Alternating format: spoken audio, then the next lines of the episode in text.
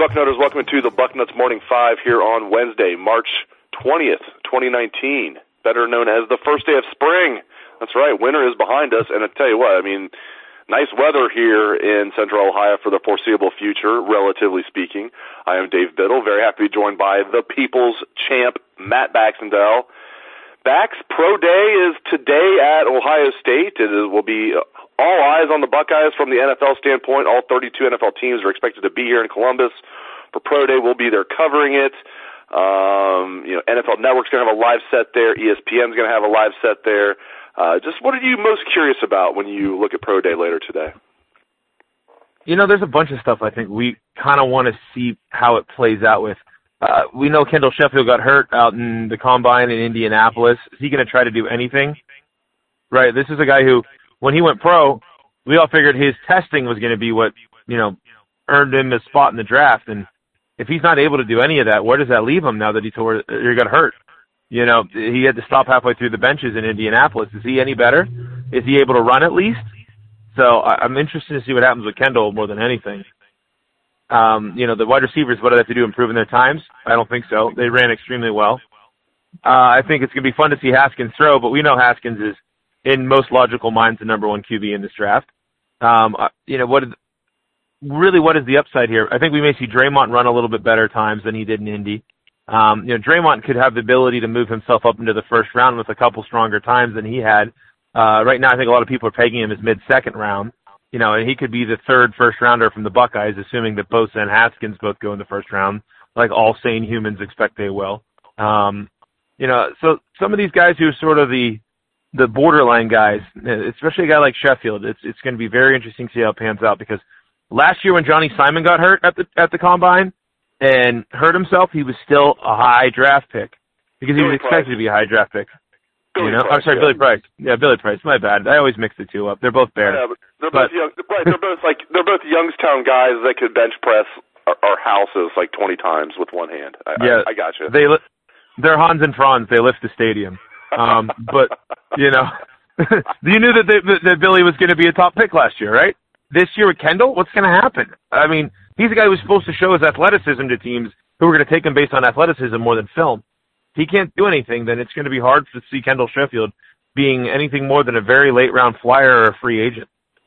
Moving on to what was the biggest topic of college football last night and still is going into this morning and probably will be for the next couple of days. Tate Martell is eligible immediately in Miami.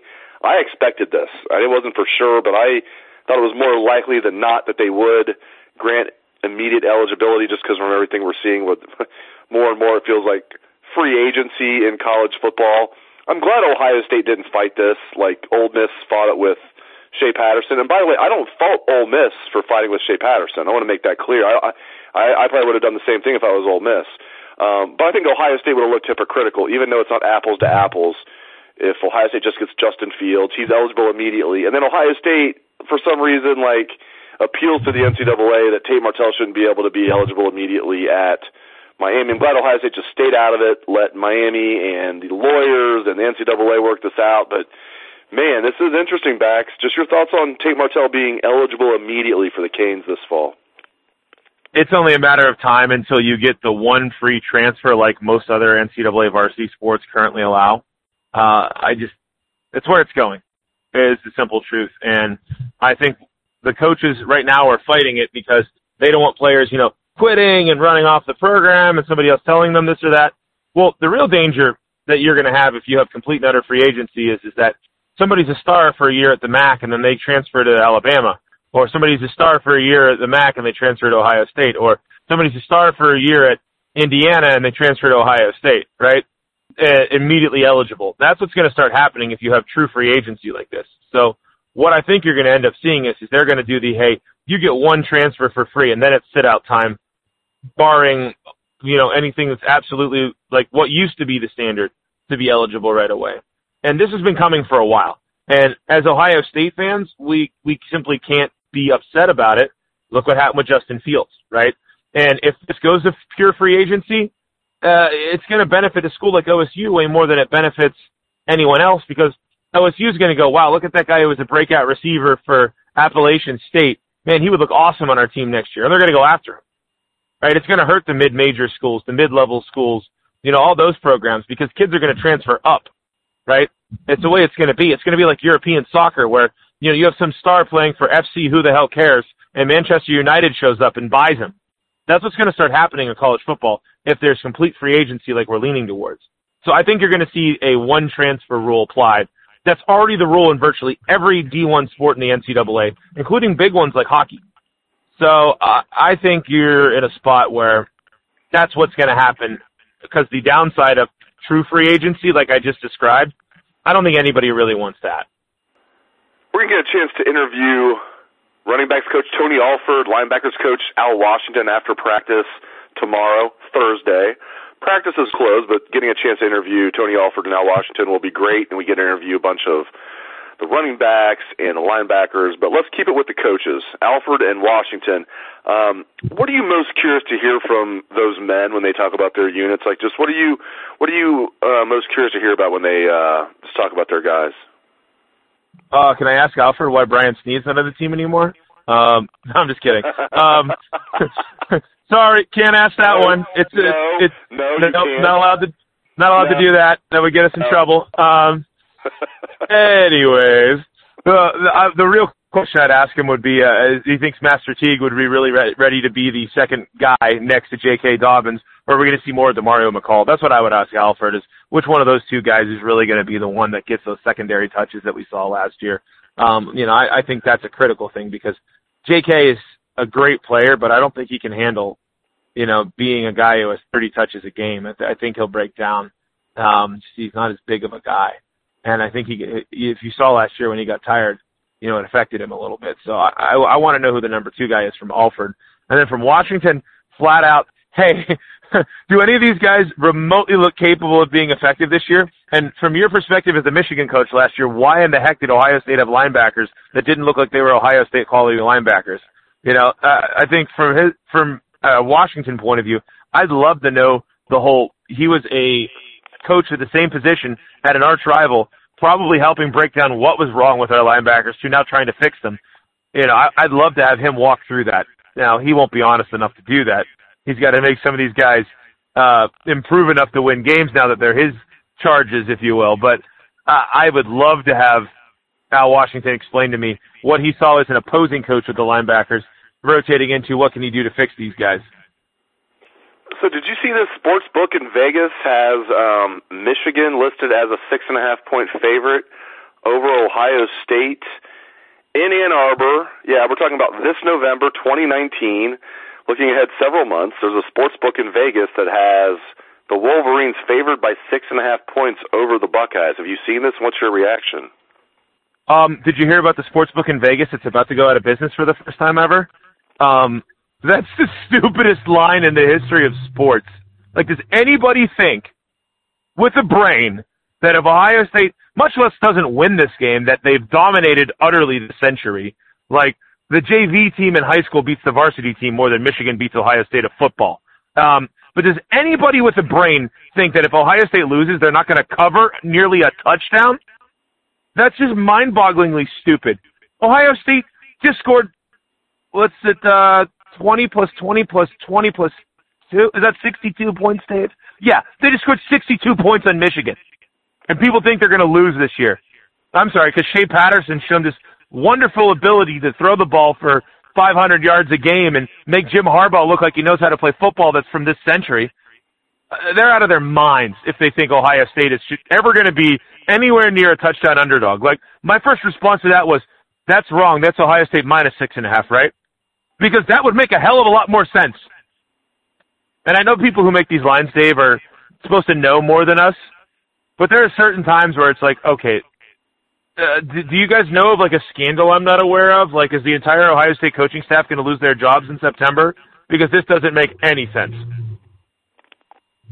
Yeah, it reminds me of, of last year. I believe Ohio State's win total for the regular season came out it was like over under like nine and a half, and I'm like, yeah. Man, Urban Meyer's worst season at Ohio State has been 11 and 2. You think he's going to lose 3 games in the regular season? Like if they go 10 and 2, I win the bet.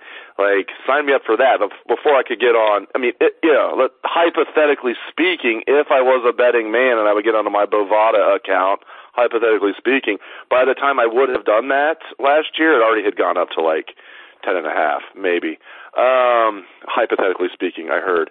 Uh, okay, moving on. So, yeah. uh, to, speaking of, of gambling, let's talk about March Madness. Uh, Ohio State. I, one thing I heard today that was really interesting. Um, I heard this this morning, um, and I, I kind of I knew that there was more uh, money on March Madness.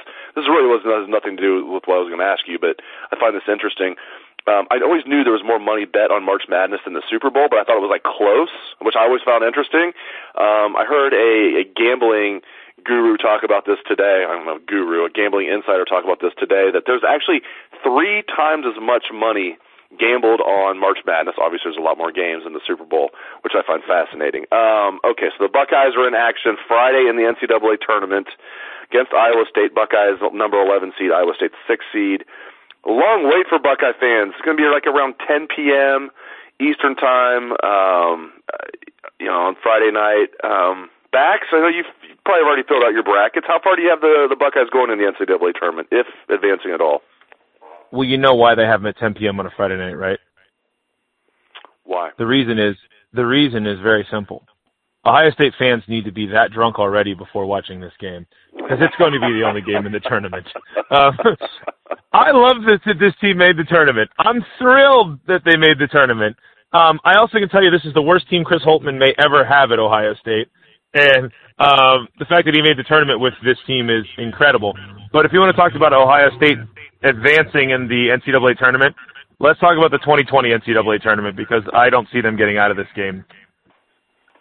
Yeah, I'm with you. I hope I'm wrong. I have Ohio State losing to Iowa State. It's not a terrible draw. Whoever they were going to play was going to be tough. A lot of people had them playing Buffalo. It had been a six eleven with Buffalo. Buffalo's really good. Iowa State's really good. I just whoever I thought they played, I figured I figured it was going to be a really tough draw, and it is. So I have Ohio State losing, but I hope I'm wrong, and I do think they have more than a puncher's chance. This is not like I wouldn't be like ultra confident if I was an Iowa State fan. I'd be confident. I think Iowa State has the better roster. I think there's little doubt about that, but uh, there's also a little doubt. Well, you know what? You're right, Dave. Go You're ahead. right, Dave. Though you're right because here's the thing about Iowa State, and I say this a bit facetiously because I also certainly hope I'm wrong. I'll be wearing my scarlet and gray gear and drinking my scarlet and gray beer during that game. But uh, Iowa State, if you had told us we got them a week ago, we would have been pretty cool with that because Iowa State did what OSU did. They started the year hot, then they kind of struggled through Big 12 play and were you know, average at best going into the tournament. But then they went and won the Big 12 tournament. So maybe that's their hot shooting run of the year, and that falls through in the tournament here. And if Iowa State doesn't shoot like they have the ability to, like we saw them do in the Big 12 tournament, then Ohio State can certainly win this game. You know, just we're we're colored by the recency bias here, and the recency bias indicates Iowa State's going to bomb shots and Ohio State's not going to win. But if this is the Iowa State from the rest of the year, not the Big 12 tournament, they got a shot. That's a very fair point. Yeah, and as you mentioned, I mean, I, I always find this a stupid argument, and I hate to use that word because there's probably a lot of people listening to this show that have have used this argument that they'll say, ah, you know, I'd rather be in the NIT and make a deep run in the NIT than be in the Stupid. NCAA tournament. Stupid. Is losers mentality, like or the Stupid. And they're saying, first of all, there's no way you would know ahead of time. But if, let's say you did, okay, you're going to go all the way to New York City, maybe not win it, but you get to play in like five games in the in the NIT. You go deep. You go like get, I would rather be one and done, man. At least you're playing for you're in the big dance. You have a shot. In the big dance, exactly. And and and you're and you're in the real tournament. The NIT is the consolation tournament, and you hit on something that I've said too. I think this is very important to point out that Chris Holtmann and just illuminate. I mean, this will be. I, I feel like I mean this is obviously my opinion, but I would bet my life on it. This will be the worst roster Chris Holtmann will have at Ohio State. The worst roster he'll have, and he made the NCAA freaking tournament with the worst roster he's ever going to have at Ohio State. And he's never missed the NCAA tournament. He's like what seven for seven between Butler and here, or six and six or something like that. I mean, every year he's been a head coach, they've made the NCAA tournament. And you know that whole NIT thing, Dave. That's like people going, Well, I don't want to make the college football playoff because I'm afraid we'd lose to Alabama. "Shut up! You take your shot. You take your shot." Right, right. I wonder how many people thought like in 2014, which worked out pretty well. Oh gosh, Is there any chance Cardale's really going to beat Alabama? Like maybe we'll just win. The, maybe if they, if they can beat Wisconsin the Big Ten title, we'll just take that and move on and play some bowl game. Nah, how about we take a shot at the title? What champions do. So we'll see. Hopefully we're wrong and Ohio State makes a deep run. But I'm just glad it's just house money, man. They're just it's house money at this point. I'm just glad we're gonna get a chance to watch the Buckeyes maybe we'll be a little bit inebriated watching the Buckeyes late Friday night in the NCAA tournament. I'm glad we get a chance to do that. Yeah, but you and I don't write up the game reports. We're in great shape for that. right, only, right. Only Steve Helwagen's like really upset about the fact that game is going to be end at like three, three in the morning once it goes into like double overtime. Yeah, Helwagen's not happy about that uh, that start time. Sorry, he Steve. He doesn't, have, he doesn't have to get up early Saturday morning and cover Ohio State football practice in Columbus because he'll be in Tulsa. Patrick Murphy and I will be getting up covering Ohio State football practice Saturday morning since we won't be up covering basketball till middle of the night on uh, Friday night. So there's a little behind the curtain for you all out there, listeners, about Bucknuts and what we're doing, how we split things up. So uh, a lot of stuff going on, man, with spring ball and the NCAA tournament and everything with the Buckeyes. So Great stuff as always from the People's Champ Matt Baxendale. You will want to read his column every week on Bucknuts. It is the bucket. It is must read material. Thank you to Bax, and thanks to all the listeners out there for tuning in the show. I hope everyone has a great day. Let's hear that Buckeye swag, best M band in the land.